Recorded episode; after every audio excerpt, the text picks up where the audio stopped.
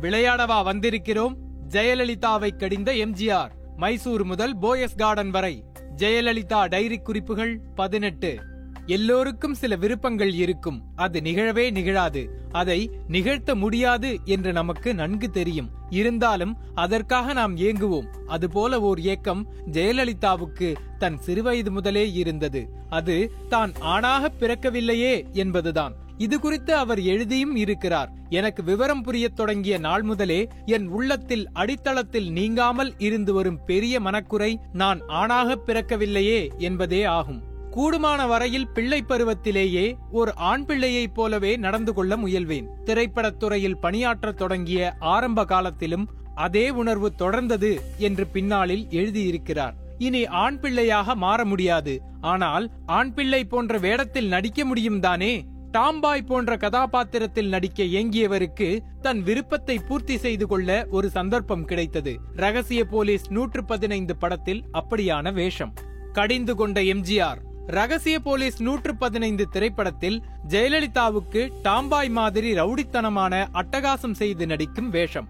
அந்த படத்தின் இயக்குனர் பந்துலுவுக்கு ஒரு நாள் உடல்நிலை சரியில்லாமல் போய்விட்டது. அதனால் அந்த காட்சியை எம்ஜிஆர் இயக்கியிருக்கிறார். அன்று ஜெயலலிதாவின் நடவடிக்கைகள் ஏறத்தாழ ஆண் பிள்ளையைப் போலவே இருந்திருக்கின்றன. இதை கண்ட எம்ஜிஆர் ஜெயலலிதாவை தனியாக அழைத்து அம்மு ஒரு விஷயத்தை மறந்துவிடாதே. நீ அணிந்திருக்கும் உடை மட்டுமே ஆணின் உடையே தவிர நீ ஏற்றிருக்கும் வேஷம் கதாநாயகியின் வேஷம்தான் என்று அறிவுறுத்தி உள்ளார் இதை பின்னாளில் பகிர்ந்த ஜெயலலிதா ஆண் பிள்ளையாக பிறக்க வேண்டும் என்ற ஆசையை நான் சந்தர்ப்பம் கிடைக்கும் பொழுதெல்லாம் இவ்வாறாக வெளிப்படுத்தி இருக்கிறேன் என்று கூறியுள்ளார். இதுபோலவே இன்னொரு சம்பவமும் அவருக்கு திரைத்துறையில் நிகழ்ந்திருக்கிறது. அந்த சம்பவத்தின் பின்தான் தன் துடுக்குத்தனம் மாறியதாக ஜெயலலிதாவே குறிப்பிட்டிருக்கிறார். அது மட்டுமல்லாமல் எம்ஜிஆருக்கு மிகுந்த கோபம் வரும் என்பதையும் அந்த சம்பவம் தான் தனக்கு உணர்த்தியது என்று பின்னாளில் எனக்கு பிடித்த வாத்தியார் என்ற தொடரில் குறிப்பிட்டுள்ளார். இதுதான் அந்த சம்பவம். அது முகராசி திரைப்படத்தின் படப்பிடிப்பு.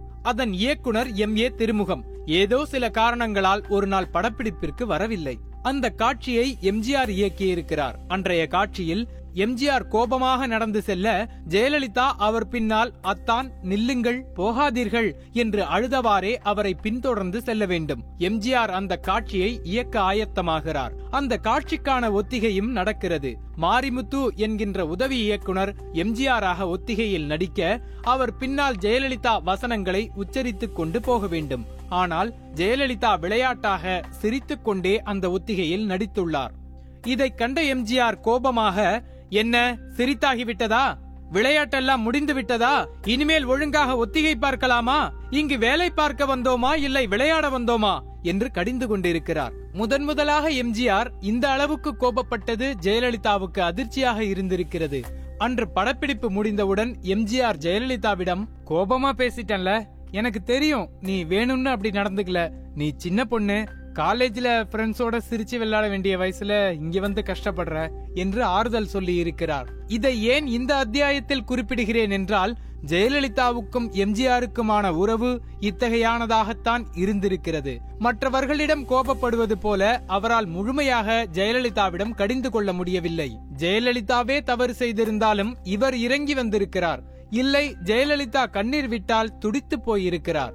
ஒவ்வொரு முறையும் இதுதான் நிகழ்ந்திருக்கிறது. சென்ற அத்தியாயத்தில் பார்த்தோம் தானே ஜெயலலிதா மன்னிப்பு கடிதம் கேட்டு எழுதினார் என்று அதன் பின்னால் எம்ஜிஆரின் மனம் கரைந்திருக்கிறது.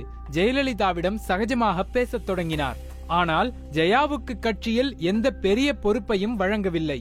இப்படியாக நாட்கள் சென்று கொண்டிருக்க அதிமுகவில் தனக்கு பின்னால் யார் என்று குறிப்பிடாமலேயே டிசம்பர் இருபத்தி நான்கு ஆயிரத்தி தொள்ளாயிரத்தி எண்பத்தி ஏழாம் ஆண்டு எம்ஜிஆர் மரணிக்கிறார்.